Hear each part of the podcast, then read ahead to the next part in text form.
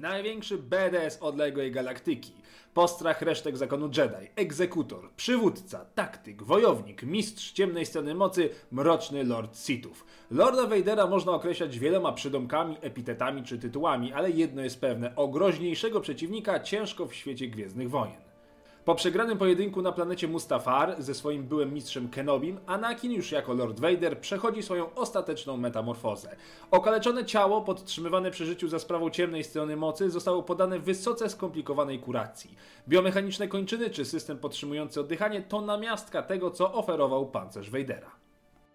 Strój Vadera to jednak przede wszystkim system podtrzymywania życia, aniżeli pancerz sam w sobie. Zbroja nosząca numer seryjny E3778Q1 to niemalże inkubator. Za jego wyprodukowanie odpowiada Centrum Rekonstrukcji Chirurgicznej Impal. O wyjątkowości tego kostiumu stanowi także samo wykonanie, gdyż do jego wytworzenia zastosowano alchemię sitów, która wzmacniała siły witalne i potęgę noszącego. Nie obyło się jednak bez minusów. Zbroja była bardzo niewygodna, na tyle, że Vader musiał zupełnie zmienić styl walki mieczem świetlnym, by przywyknąć do ciężkiego i topornego kostiumu. Bez niego jednak był skazany na szybką śmierć, głównie z powodu minimalnej żywotności jego spalonych płuc. Hełm Vadera naszpikowany był elektroniką zamontowaną w stopie durastali, plastali i obsydianu. Całość wzmocniono wspomnianą alchemią Sithów, co tłumaczyłoby fakt, że hełm przetrwał totalne spalenie i trafił do rąk Kylo Rena. Sensory z dolnej części kołnierza kontrolowały oddech, tylnia część hełmu skanowała fale mózgowe, zaś soczewki zapewniały ochronę m.in. przed ostrymi rozbłyskami światła. Czaszkowy design samej maski był wzorowany na starożytnym droidzie Sithów, które pomagały dawnym lordom w ich eksperymentach i w budowaniu potężnych pancerzy. Na torsie znajdował się panel kontrolny, który odpowiadał głównie za funkcje życiowe związane z oddychaniem. Wentylatory prowadziły nieustającą wymianę gazową u właściciela, a dodatkowo rurka poprowadzona prosto do płuc zapewniała w razie awarii możliwość oddychania przez krótki okres czasu.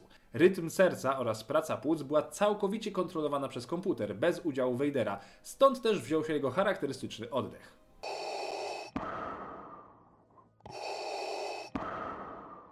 Jeżeli myślicie, że głos Vadera brzmi tak, a nie inaczej, bo Anakin zdecydował się modulować swój głos, to jesteście w błędzie. W rzeczywistości uczeń Imperatora miał prawie kompletnie zniszczone struny głosowe, co oznaczało praktycznie zero komunikacji. Specjalne wzmacniacze głosu i syntezator mowy pozwalały Vaderowi artykułować słowa tak, by w ogóle można było go zrozumieć. Tak więc nawet basowe brzmienie jego głosu to zasługa pancerza, który nosił.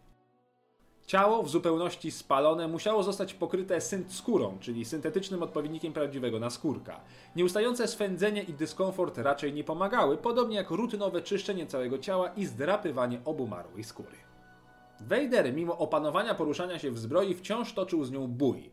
Nieustannie wprowadzał w niej drobne poprawki, udoskonalenia i nowe części, przez co pancerz cały czas ewoluował. Celem było jedno móc oddychać bez zbroi choćby przez krótki czas.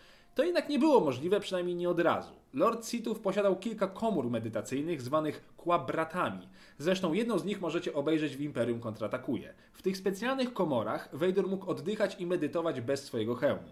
To jednak namiastka prawdziwej wolności. Skywalker zaczął więc ćwiczyć przetrwanie bez hełmu w otwartej komorze medytacyjnej. Przy każdym sukcesie jednak z powodu radości znikała iskra ciemnej strony mocy, która skutkowała natychmiastowym duszeniem się. Dzięki długotrwałym treningom Vader był w stanie w końcu oddychać przez krótki czas w otwartej komorze, ale dalsze udoskonalanie tej techniki zostało przerwane przez jego śmierć. Jak więc widzicie, słowa Obi-Wana, który nazwał Vadera, że jest on bardziej złą maszyną niż człowiekiem, nie były pozbawione sensu. He's more machine now